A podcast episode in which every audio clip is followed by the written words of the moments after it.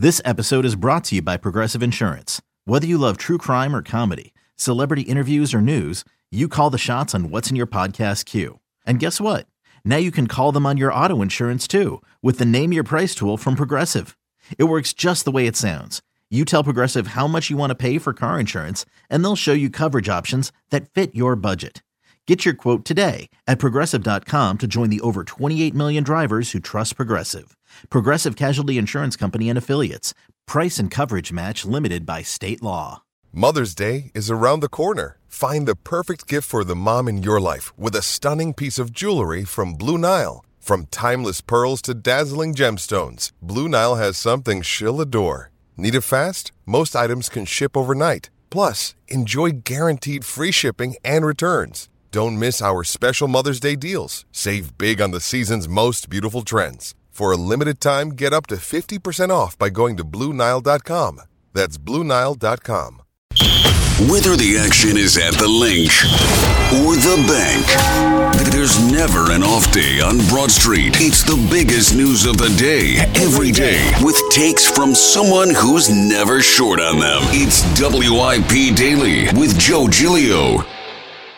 Welcome on in, WIP Daily. Joe Giglio with you. Appreciate everyone listening, subscribing, following the podcast. Of course, our YouTube page here, 90 for WIP. Subscribe there. A ton of great content on the YouTube page. Go Birds, High Hopes, the Clap Your Hands podcast, some live stuff from WIP, some segments from WIP, interviews. It'll all be up there. Check out our YouTube page and click subscribe there. All right, so today I wanted to get into Eagles Cowboys, and obviously this week's been a big week, Dallas week, and all the great rivalry stories. Ray Denninger had a great one yesterday on the morning show talking about, you know, back in Dick Vermeil's day and kind of the way he got that team ready to finally overtake Dallas. So it's a big week, and we've gone through all that kind of stuff. But now we have this particular game, and I wanted to dive into the X factors for this game. And let's not get this twisted. This game is a swing game for the entire season for the Eagles. There's a lot to go from here. If the Eagles win or lose, it doesn't mean this thing is definitely going to go in that particular direction, but it is a big swing game. You look at some of the numbers in terms of if they win this game versus they lose it, their chances to be the number one seed, their chances to win the division. I mean, the Eagles are minus 250 right now over at FanDuel to win the division. Cowboys at 2-1, play, plus 200.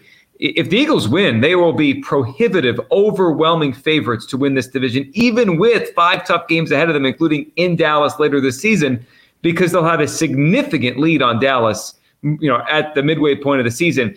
If the Eagles don't win, I think Dallas will be maybe not the favorite, but, you know, it'll be pretty close to a coin flip, I think, by the time we get to Monday morning. That's how much is on the line here. Either really put a wedge, a big wedge between the Eagles and Cowboys in this division, or all of a sudden it feels like it's close, and maybe the game in December will determine it. So I've got five X factors here. Tucker will join in a few minutes to give his thoughts on this game and what he thinks is going to determine it. I've got five X factors that are going to determine who wins this game Sunday and really what the Eagles need to do to beat the Cowboys, who are not great, but they're very good. And I actually think they're I guess they've had two ugly performances, one explainable in San Francisco, one not in Arizona, but it's overshadowed what they've done in their wins. I mean, they remind me a little bit of Buffalo, but in the NFC. They have a big knockout punch. Like the Cowboys are capable of losing to anybody. Obviously, they lost to Arizona. They're capable of looking bad. Buffalo does this all the time, the way they play. But they're also capable of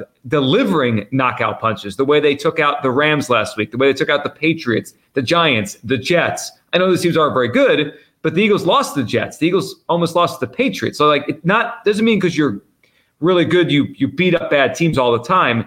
The Cowboys can. So it's a very interesting matchup. Eagles more consistent and just, you know, you could predict them week to week. But the Cowboys knockout punch is one of the best in the NFL. So five X factors that will determine this one. Number one, and it's been an X factor for the Eagles all year, and they've overcome it a lot. I don't think this is the week they overcome it. It's turnovers. So Eagles have turned the football over way too much this year. Jalen Hurts turned over way too much. Sloppiness, silly. I mean, just the kind of turnovers that normally will cost you games. They haven't yet, except the Jets game. They will if they do it against good teams. The Dallas is obviously a good enough team. But this is kind of the matchup where the other side, Dallas, is good at this. The Eagles are not very good at this. The Eagles don't take the ball away very much, especially through interceptions, only 4 this year. And they give it away a good amount. So Dallas has only lost 7 turnovers this year. That's 5th best. Eagles have lost 13 have 13 turnovers. That's 23rd, right? So Dallas is top five in turnovers they've had. Eagles 23rd. The Cowboys have forced 13 turnovers, so they're top five in that. They've forced a top five amount. They've given away a bottom five amount. That's really good. The Eagles have forced 10 turnovers, so that's bottom half of the league. So the turnovers have been an issue for the Eagles all year. They haven't been for the Cowboys. And this is the one to watch out for, because every time we talk about Jalen Hurts, it's like, well, some of those have been tips. I mean, Swift ran the wrong route. Goddard had the ball popped out of his hand. And that is totally true and totally fair. I don't think all of Jalen Hurts' turnovers and his interceptions have been on him. That being said, there's a way we could do this probably a little bit smarter than just raw interception numbers. Pro Football Focus tracks turnover-worthy plays where you've really made a mistake or you've put the ball in harm's way. It doesn't mean it actually is a turnover. It could be tip ball. It could be caught by A.J. Brown because he's just so good. But it's a turnover-worthy play. So Dak Prescott has the 27th most turnover-worthy plays. He really has to put the ball in harm's way a year after doing it a lot. He did it a lot last year. This year, not so much yet. Jalen Hurts, the 11th most turnover-worthy plays. He's put the ball in harm's way more than we're used to. And it's led to some interceptions, some he's gotten away with, but that's one to watch, the turnover situation. So far, the kind of the MO of these teams is the Eagles turn the ball over, don't get it back, and Dallas does a turnover, and they take the ball away. That obviously is a big key. All right, my second big one this week, and that's going to determine this, is continue to do what the Eagles have been doing all year, which is throw the ball over and over to A.J. Brown. So Dallas has actually gotten by without Trayvon Diggs. They have a young corner who has 3 touchdowns this year, which is ridiculous. Interception returns. He's scoring on defense. He's filled in, and he's done a nice job. I think they've gotten away with it. They almost replaced Diggs with another Diggs, which is like this high variance, turnover machine kind of corner. So it's not like they are barren at corner. But here's the reality. Gilmore and what they have across the board at corner cannot match up with A.J. Brown yet.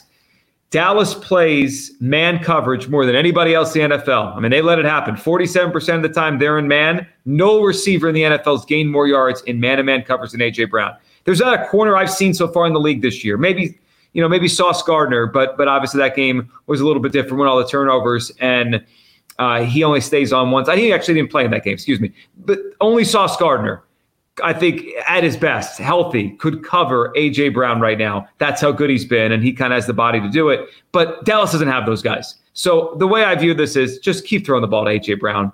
Just keep throwing the ball to A.J. Brown. Is there going to be a mistake at some point in there? Yeah, maybe.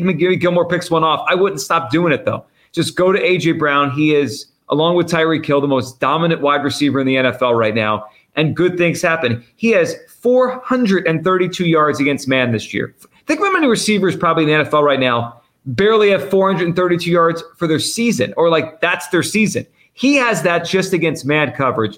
Throw the ball. Whenever Jalen Hurts sees one-on-one, he's just look over to A.J. Brown, nod to him and say, let's go. Whether it is a slant, whether it is a throw down the field, whether it's a back shoulder, whatever they want to do, throw the ball to A.J. Brown, because Dallas doesn't have the one-on-one guys that could stop him, but they're probably going to play one-on-one anyway. So number 2 is just keep throwing the ball to A.J. every time you see one-on-one coverage.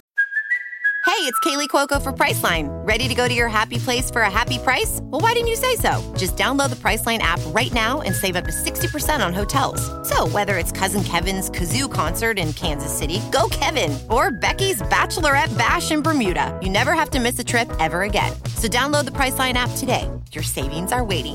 Go to your happy place for a happy price. Go to your happy price, Priceline. The third one, and it's a really big one here, is obviously the pressure that Dallas can get up front. And can the Eagles' offensive line be better than it has in recent weeks? So this blew me away. Over the last 3 weeks, the Eagles have allowed more pressures than any team in the NFL. And I know in that, the Jets were part of that. And so was Washington's front, a very good front, and they just traded away Young and Sweat, but they were there for that last game. And even Miami's front has some players with Phillips and the linebacker Long that was getting after it that night. So it's not like they've faced bums the last 3 weeks, but I can't remember a stretch in recent years. I guess 2020 when they all got, the offensive line got banged up. But I can't remember a stretch in the Sirianni era, 21, 22, 23, where 3 weeks in a row I saw a nugget or a stat out there like that, that they had the most pressures allowed in the NFL. That's something. And I think part of this is Cam Jurgens. The drop-off to Opeta has been significant. You know, perhaps Lane Johnson coming back very quickly from getting banged up against the Jets and then playing against Miami last week. Maybe he hasn't been quite himself out there. Dickerson has allowed more pressures this year than almost he did all of last year. He hasn't been quite as good in pass protection. Whatever it is, they got to get it cleaned up, because what we're watching right now, and we saw last week, is a Jalen Hurts that is not himself. He's not able to fully move the way we're accustomed to. So you just think about this matchup. You think about Micah Parsons and that array of pass rush talent they have around Micah, but it's obviously he's the guy. If they're pressuring Hurts at a high clip and he can't move, it's not going to go well. I mean, they have speed rushers. Micah Parsons is the speed rusher in the NFL. You know, Jalen, even if he's going to grit and bear it and move, he's not going to be able to run away at the state he's in right now from these guys, especially from Parsons. So, you know, those, pressure's coming, and Jalen can move out, get back to the line of scrimmage, throw it away, make a play, run for 4, run for 2, whatever he usually does. That might be a 3 or 4 or 5 yard loss on Sunday if they don't keep the defense, honest there with the pressures. They have to keep Hurts cleaner, because that's what's way too many pressure the last couple weeks. All right, 2 more, and we'll get Tucker's thoughts on this game. So my last 2 keys to this one, and it's weird because I know they scored so many points last week, and they probably could have scored over 50 if not for the fumbles within the 5 yard line, but they have to be more balanced this week. I don't think Dallas, you look at their passer rating allowed, they're top 5 in the NFL. Talked about the interceptions they create, the pass rush they can create, the Eagles' offensive line issues. I don't think this is the week to line up and throw the ball 40 times. I know they did it last week. I know Hurts is throwing it really well. I mentioned the AJ stuff. Obviously, they're going to throw the ball a lot. This is the Eagles. But I think they're playing into Dallas' hands if they line up and say, we're not going to run it much this week. We can't run it. We're struggling to run it. Let's just throw it 40 times. I don't think that's a recipe for success against this Cowboys team right now. And you think back to last year when the Eagles beat the Cowboys here in Philadelphia, they were balanced. They ran the football. They ran it right at Micah Parsons. I thought it neutralized him. It kind of took him out of his pass rush. So the Eagles have gone away from the run. It hasn't been efficient, but they've also gone away from it for the past month. This feels more like a week where they have to be balanced. And my final one, the final X factor of this game is, how are they covering CeeDee Lamb in the slot? CeeDee Lamb's having a really good season. I think he's fallen under the radar nationally. It's weird because he's on the Cowboys, because obviously, we know what Justin Jefferson's hype was coming into the season. Tyreek Hill's having an all-time year. A.J. Brown having now what looks to be an all-time year. And then there's other receivers that pop up, here and there that make big plays. But Lamb's had a good season. 12 catches last week. They put him in the slot a lot. I think almost half of his targets have come from in the slot. Roby didn't practice yesterday. Who's playing slot corner this week? That is a major question for the Eagles. Are they going back to the Cidney Brownwell, Josiah Scott? Could Bradbury move there? They're going to put CeeDee Lamb in the slot, and how the Eagles handle that is going to go a long way and determine who wins this football game. Tucker, this is a big one. I mean, I know the Eagles have bigger fish to fry than just the Cowboys, but this one really determines whether this division is effectively over or the Eagles are going to be in a dogfight to win the NFC East this year. Yeah, as we kind of look ahead to the next 6 games, winning this one might be the most important, right? Obviously, I think people want to get revenge on, the Chiefs, and you want to beat up on the 49ers again after the whole offseason, but beating the Cowboys in this one really takes the pressure off, I think, for the next 4 or 5, or if you go, say, 3-2 instead of 4-1, you're not necessarily shooting yourself in the foot. And I think the biggest issue in this game comes down to turnovers. You look at the games the Cowboys have won big, like the first 2 weeks of the season, they forced 7 turnovers in those 2 blowout wins where they looked like probably the best team in the NFC at that point. Last week against the Rams, they forced a turnover. I think they had a kick return for a touchdown as well, or at least to set up points. And you kind of look at it, I think they're 4th in the NFL right now in turnovers forced. I mean, they've been very opportunistic, and you combine that, the fact that Jalen Hurts hasn't necessarily taken care of the ball as well as he did last year, and that's worrisome to me. Like, I don't think if the Eagles don't turn it over, they're guaranteed to win, but I do envision a scenario where if they do turn the ball over twice in the first half, they can let the Cowboys jump out to an early lead, and they can be playing from behind most of the afternoon. And hey, when you play against Washington or some of these other teams, that's okay. But Dallas is talented enough where if they are spotted, you know, a 10-point lead in the second quarter, they can take advantage of it and they can run away, and the Eagles might not have a chance to come back in a situation like that. So the turnovers, to me, I think are the biggest worry heading into this game. Yeah, they feel like it. I mean, that, and it's been all year, even when they win. The Eagles have – I saw a stat last week that when they're +1, you know, when they're on the positive side, they almost never lose. Never lose under Sirianni and Hurts. And even when they're -1, they have a pretty decent record. -2, -3, -4.